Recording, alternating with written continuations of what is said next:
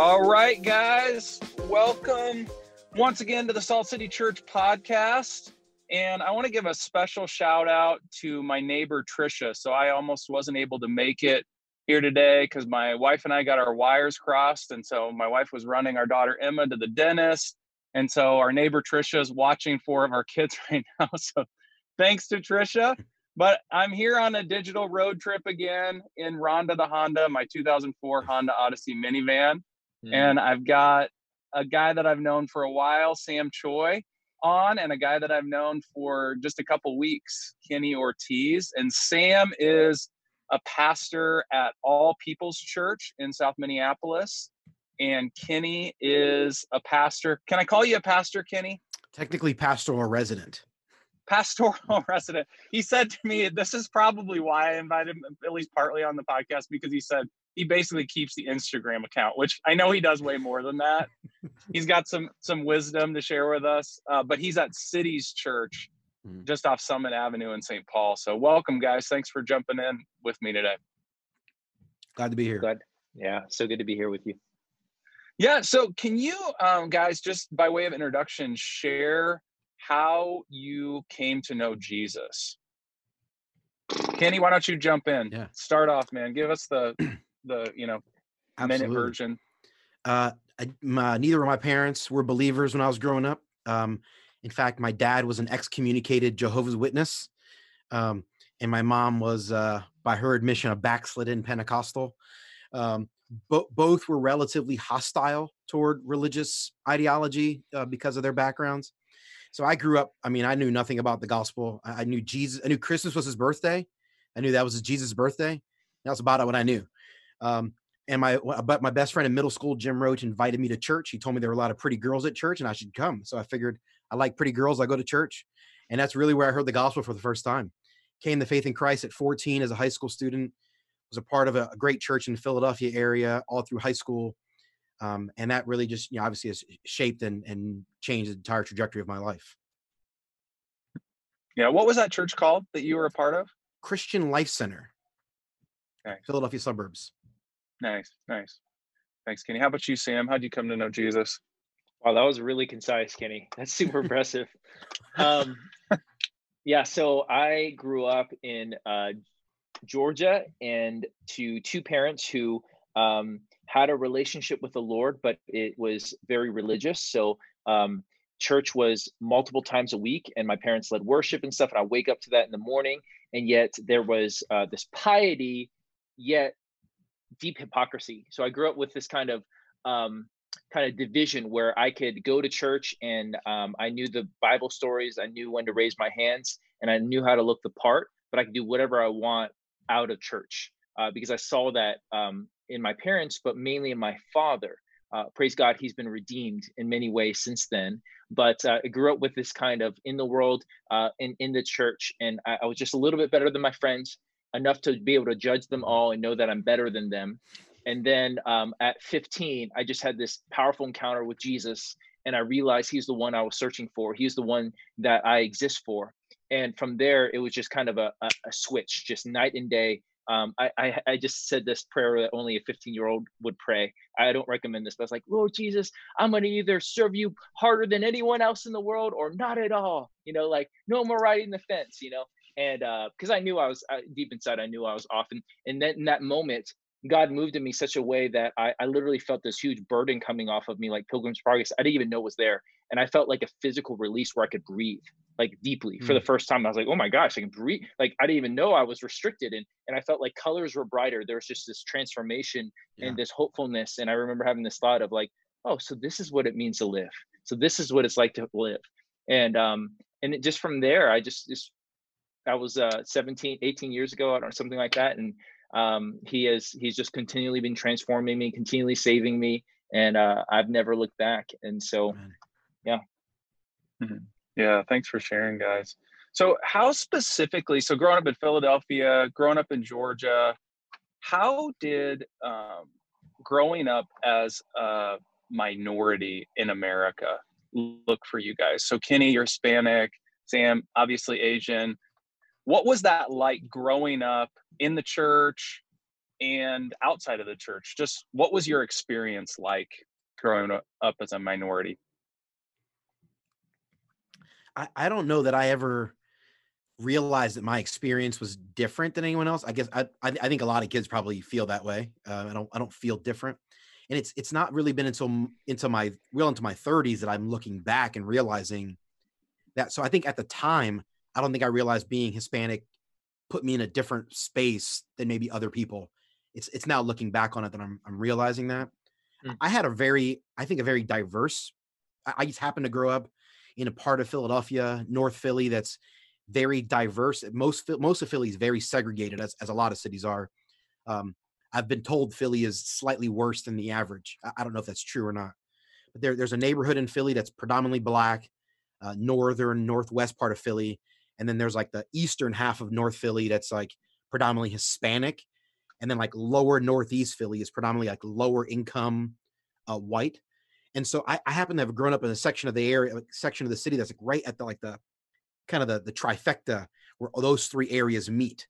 So I just I went to high school and middle school and and you know, before that uh, with, I mean, a, a, really an equal percentage of every race, uh, and so I, I I thank God for that because I think I was able to really notice differences between races and culture, and even notice some nuances between races that maybe I think a lot of high school students would have never had the opportunity to be exposed to or, or notice. Hmm. Yeah. Do you do you feel like Kenny that you ever experienced racism? Yeah, you know, it's funny. I I think I would have I would have said no to that question for a long time because I don't at least I don't think so.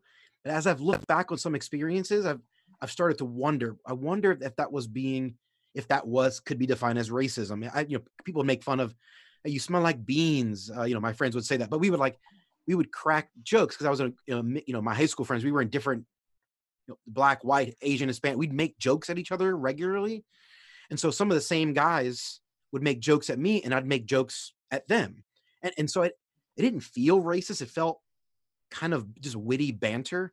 But I look back on some of those moments, and I I think there was probably some more disdain with in some people's hearts than I think I originally realized. Mm, gotcha. Gotcha. Yeah. How about you, Sam? So when I was four, we moved to Georgia from California, and we moved into a suburb called Mar- uh, a city called Marietta, Georgia. I, I, if I'm fair, I think I was one of maybe two Asians in the entire elementary school, maybe, mm. um, and the other one was just a mix, is a mixed girl. And so my interactions early on in my formative year years with almost anybody who was not Asian, which was almost everybody, was a very quick recognition that I was different from them. A mm-hmm. comment about where I'm from, my eyes, um, some sort of joke, or just even if they were kind, they were just they there was some a clear distinction that I was there. So early on, I desperately wanted to be white and accepted as white, was attracted to all things that was majority culture because that's the way I could survive, right? And you're you're a six year old, a five year old, you, I mean, you're going to just want to just do whatever you can to fit in. Um, my neighborhood I lived in was a little more diverse, um, but it was mainly still majority culture. Uh, that was the case in middle school and high school. It, each step I grew, um, it, it, had a little bit more diversity. In middle school is when where we even had people um, called fobs, like fresh off the boat, Asians who came in. Um, they they just barely spoke English, and I remember distinctly that there was these moments where they would make eye contact with me and they were it looked like they were relieved that i was there oh like an ally i'm not alone. And yet i try to make very clear with them i'm not who you think i am. I'm not one of you. Because if i if i joined them i would be part of that group. And i so wanted to be in the in group. And so i distanced myself with all things korean. So my parents went to a korean we, we went to a korean church. And you know I, I, was just normal when i was there. But when i was out of there i just wanted to distance myself as much as possible to survive. And um and then in high school it was the same thing a little bit more diversity um but man so many interactions with people um based off race um you know mockery um different comments that deeply scarred me as a young kid um you know it's hard to distinguish what was racist versus what was just you know juvenile cruelty that kids are cruel, right? Um, but a lot of the cruelty was directly based on on race or my ethnicity. Um, so that was very very troubling and hard for me uh, up through high school. Mm-hmm. Yeah, especially mm-hmm. as a basketball player because I started playing basketball in seventh grade and that became my life. And so anytime I enter walk onto any court, I immediately there's comments made about me being the minority guy coming onto the court you know and so maybe the majority would be black in that situation or or white but i'm always going to be the odd man out in that sport and so i, I felt that very intensely uh, in that sport mm-hmm.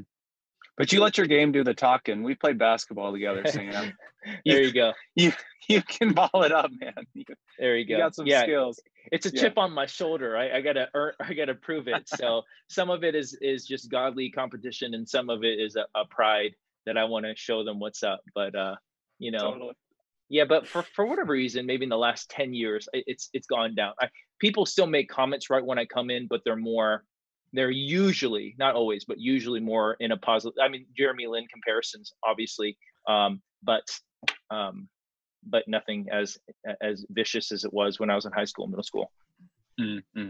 Kenny, would you mind sharing the story? You know, we met in uh, Seth Martin's backyard a couple weeks ago we had a conversation about George Floyd and race, which I want to get into some of that. But I was really helped by your story about the salsa music mm. and just your perspective on that. Do you mind just sharing that sure. and kind of the difference in perspective between you and your brother? Right. And then just want to have a, a little conversation about that. You mind sharing that story? Yeah. So I was, uh, uh, I think, a senior in high school. I was going for my driver's test, and uh, when I when I pulled in, the you know the the the guy who gets in the vehicle to to drive with you was taking me to parallel park and as i was as i was parking um, i had had the music on and apparently it was too loud and again thinking back on it what why would you have music on during your driving test it doesn't It's sort of illogical but anyway for, for whatever reason i had it and apparently it was louder than it should have been and he he clearly was annoyed and he was he was a little bit rude actually maybe more than a little bit and he kind of just said you know can you turn that music down and he rolls his eyes okay so then I, I parallel park and I do the thing. We we finish the test, and he he was clearly annoyed with me um, the entire time, and I and I don't and I just in the moment I just chalked it up. I don't know. He's just in a bad mood, and I don't know. People would get grumpy, whatever. Who cares if he wants to be a dope, whatever? What do I care? Like that was kind of my thought as a 17 year old. And then I remember I was recounting that to my older brother. You know, this probably six weeks later. He and I were just just happened to come up in conversation, and he said, "Oh, that guy was racist." I said, "What? What?" He was like, "What, what kind of music was it was playing?" I was like, "Oh, it was Jenni Rivera, who's a popular salsa uh, artist in the '90s." And he said, "Um, yeah, man." He goes, "It was, it was, it, he was racist. He could, the reason why he was mad at you is because he was because it was Spanish music." And I, it, it shocked me to for them to say that. And I, I jokingly said when we were together last week, you know, a couple weeks ago, you know, maybe if I was white and it was NSYNC, maybe that would have um, maybe he wouldn't have gotten angry maybe he would have danced with you or something yeah but it, it, it, was the thing that stru- stuck out to me you know as a 17 18 year old is that my brother assumed immediately with with incredible confidence yeah. that it, the only plausible reason that he was upset with me is because i was a hispanic latino young man listening to spanish speaking music and that literally if my brother hadn't mentioned it i would have it would have never crossed my mind uh, my assumption is the guy was just a jerk and i feel bad for him and he's gonna have to deal with that all of his life and i feel bad for his wife and kids like he's a jerk that, that's that was my thought process um and it and i think as i've walked through my adult life i think in my from my perspective and my my you know uh, experiences most or a lot of minorities are more likely to jump to what my brother jumped to mm-hmm. and very few white people are ever jumping there. And it's quite the opposite. White people, most in my experience, most white people are very hesitant to yeah. jump to that conclusion. Um, and I, I thought that's been instructive and helpful for me. Yeah, yeah. One of the reflections that I had too was just there's a personality dynamic in that as well. And maybe you just you strike me as a very uh, confident, comfortable in your own skin type of guy. And I wonder if there's like a temperament thing going on there where you're just reading the situation a little bit differently. Would you say that that's true or a good read on it? Uh, maybe. Um, I'm uh, I'm glad I, I, I come across as confident because I don't always feel that way. but uh, know I it's definitely possible. I don't I don't know that I've done enough digging to be honest to answer that intelligently, but I I think it's definitely possible that that's that plays a role in a lot of people's perspectives in these moments. Yeah, yeah how do you guys are you processing and i heard some of these things but you know we it's even been a couple more weeks uh, since we had the conversation about race a couple more weeks since the killing of george floyd. But in your ministries and just conversations with friends and things like that what do you find yourself talking about related to that violent act of injustice that was done in our city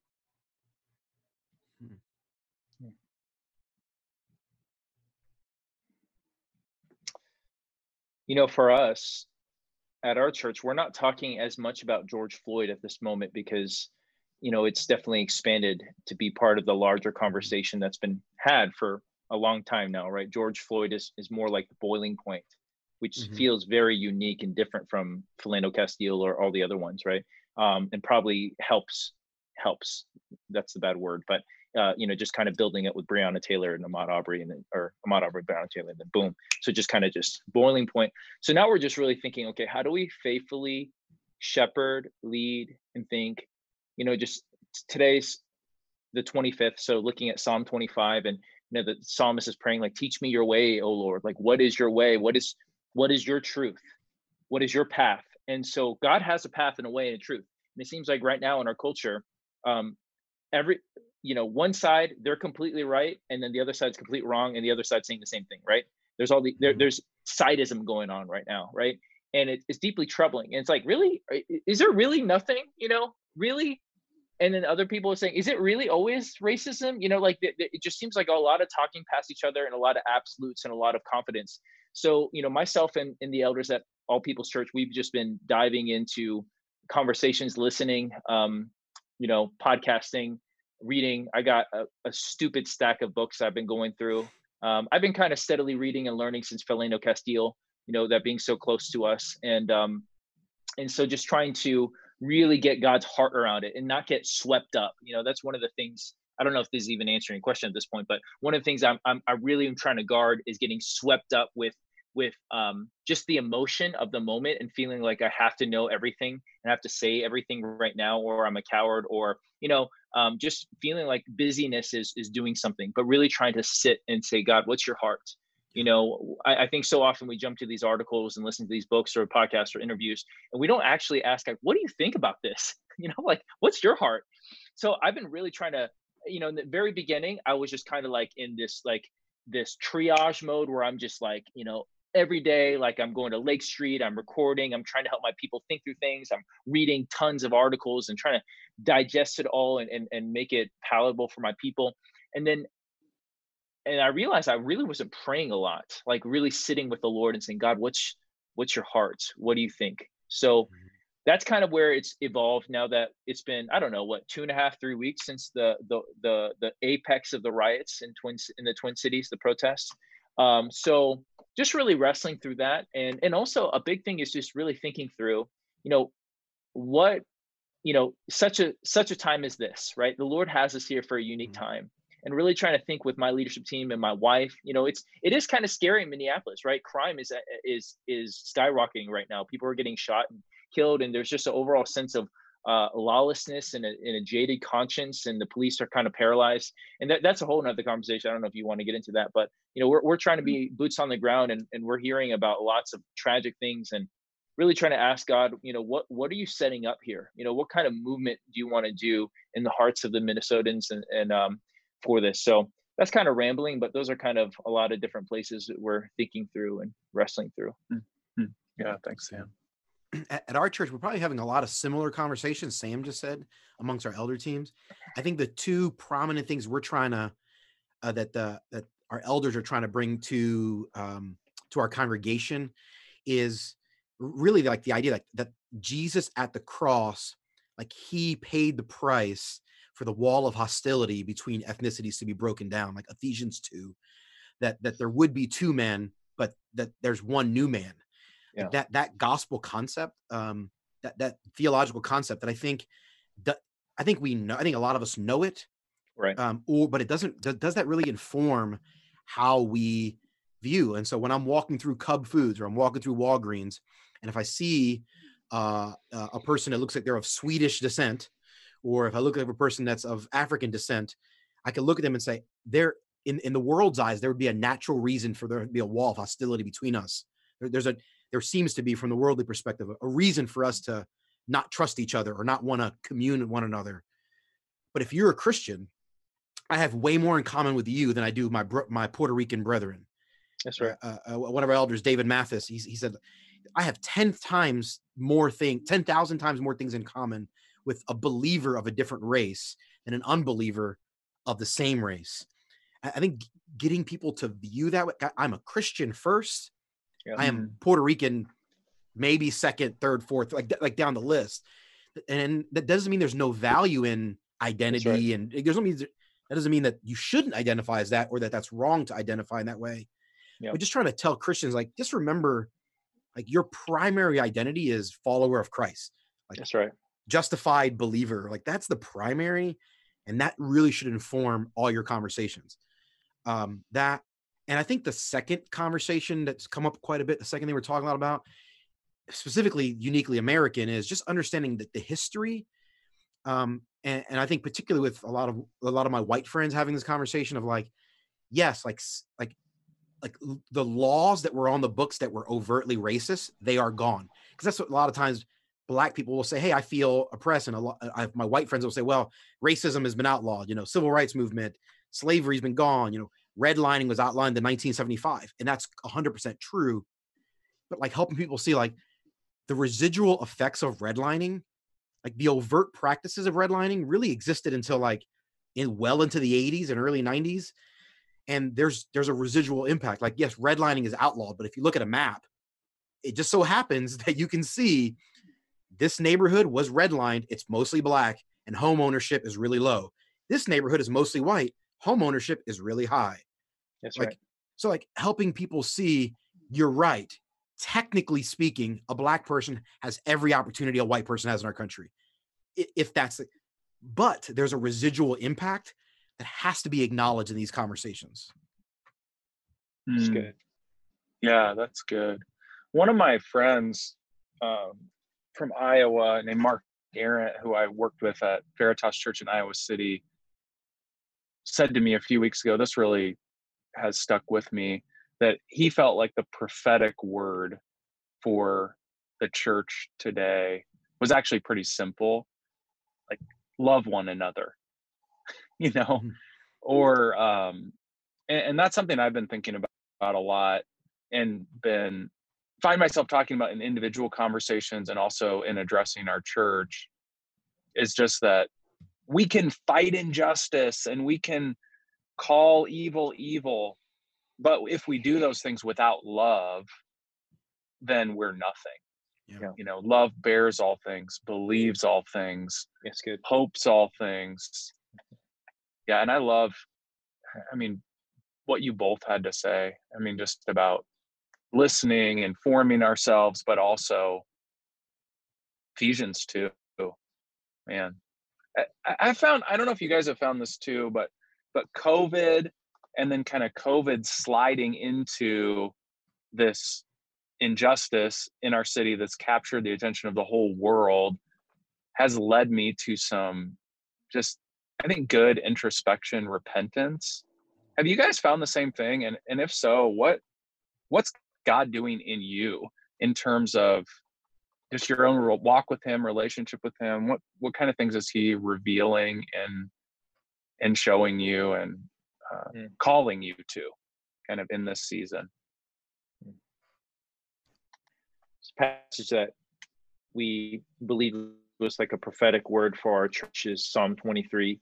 Um, and there's that one line where he says, He makes me lie down in green pastures. And being a young church plant, we just celebrated two years, and me being kind of um, activator, doer, accomplisher kind of person. Um, I think our church often um, negatively takes that kind of angst that I have. That's just kind of how God has wired me, which is one of my strengths and my weaknesses is a, an, mm. a, a very allergic allergic ability to rest and just be just be and abide. And I think COVID forced us to slow down and lower our activity and increase our intimacy and just make sure that our inputs are outweighing our outputs. And so it's been a season of slowing down, which was so interesting because we had no idea George Floyd would be murdered and we had no idea all this stuff would happen.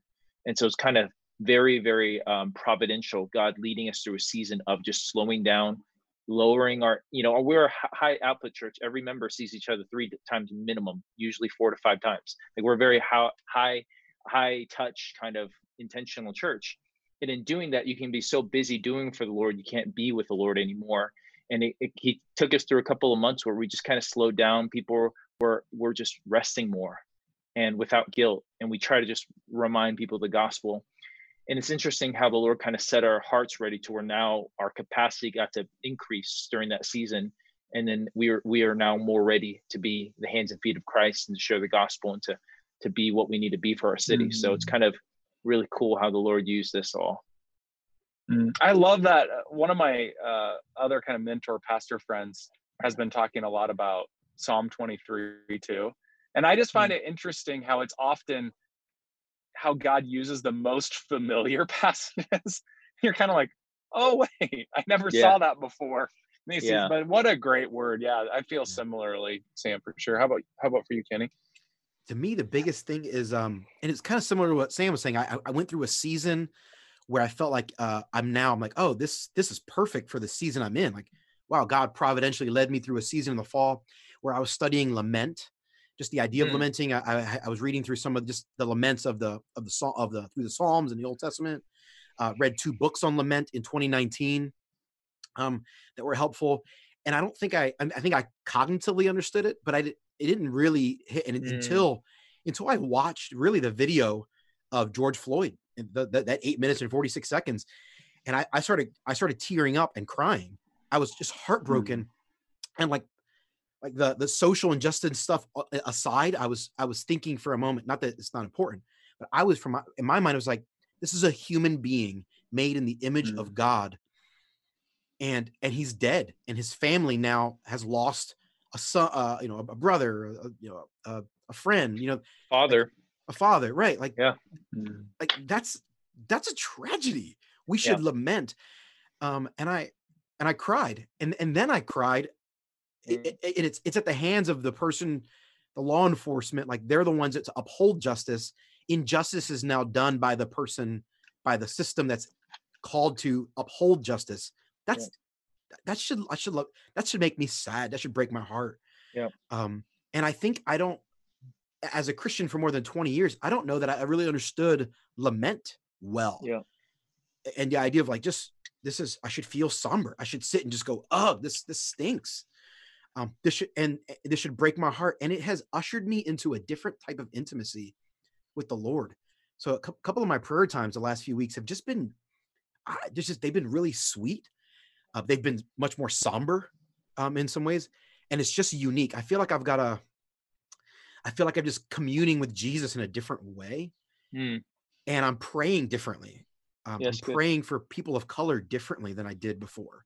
Mm. I'm lamenting. You know, we uh, a, a, friend of mine who's a black pastor said, I, am afraid of, of doing certain things because I'm afraid of what how people may view me." And I'm like, that that should make me sad. Um, yeah. Another black friend of mine said he went out and took out a large life insurance policy, a million dollar life mm. insurance policy. And he's like, because he was, he's like, he's, he's like, I'm a, I'm a 30 some black black man living in Minneapolis. I'm they're they're gonna view me as a as a, a piece of dirt and they're gonna kill me. My wife's gonna my wife and kids are gonna be alone.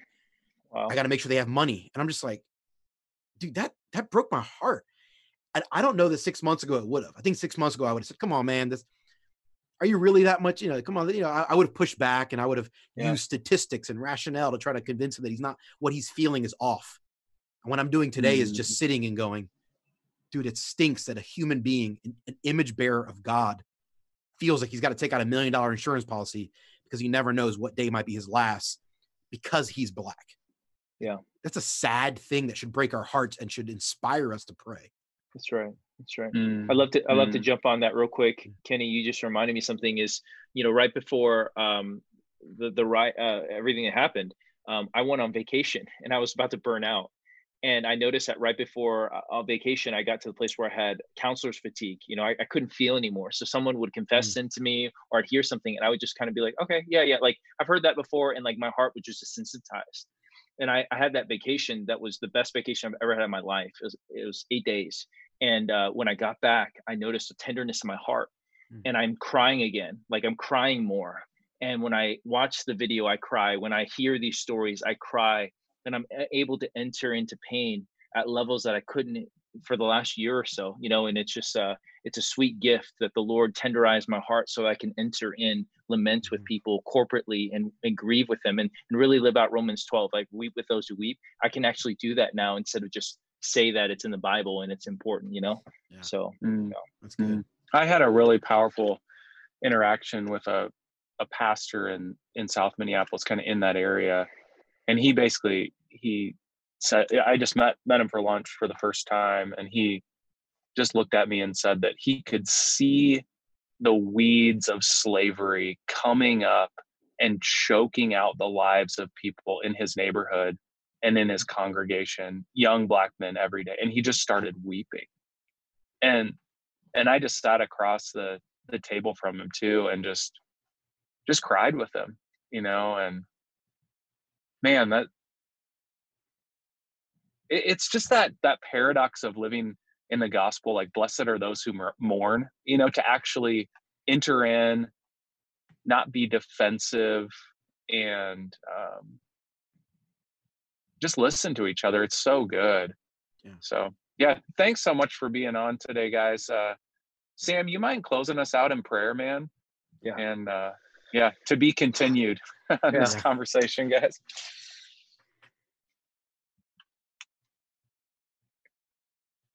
Father of all comfort, we ask that you would comfort your hurting people, your grieving people, your confused and despairing people. Help us have hope in you, knowing that you're going to make all things new. And Lord, give us wisdom on how you want to make things new through us today. How can your kingdom come today in our churches, in our cities, in our nation? Lord, would you be merciful to our nation, though so wayward and idolatrous and proud and wicked in so many ways? Would you be merciful and pour out revival upon our nation? Turn our hearts back to you. Wake us up to know that every one of these social issues find solution in you ultimately. You're the one who will bring ultimate peace and unity between all ethnicities. You're the one who will bring complete peace where no one will ever die. Yeah. lord you're the answer.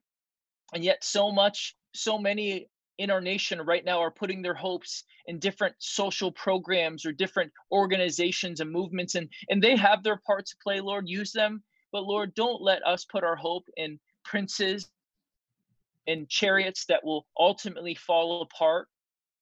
We ask that you would lead us lord. Lead our churches lead the pastors the twin cities and beyond lord to lead courageously humbly faithfully right behind you, following you, Lord. We don't want to follow the world and culture's ideas or get caught up in trying to be woke enough or to be um, on the right side of history or or um, pleasing to the the Twitter mob. But Lord, we want to be caught up with just a passion for your name and about your business and following you carefully, Lord, no matter what the cost. So I pray for fresh courage for all the leaders who will listen to this podcast. I pray for uh, that, that you would help our hearts be calibrated to be all about your agenda and about pleasing you first and foremost, and about the glory of your name and the good of people. So, Lord, lead us for your glory. And thank you for this conversation, Lord. If there's anything that we said that wasn't helpful, let no one hear it. But anything that was true and pleasing and good, Lord, let that be helpful and one more degree of transformation that we desperately need. Thank you, Lord, for hearing this prayer. We love you, Father. In Jesus' name we pray. Amen. Amen. Amen. Yeah, guys, thanks so much for jumping in. And all you listeners, thanks for jumping in too. And I hope you're encouraged to continue to walk in grace and truth and just have these conversations with brothers and sisters in Christ that will encourage each other to be shine as lights in this crooked and twisted generation. So, yeah, thanks for jumping in. Appreciate Thank it. you. To be in.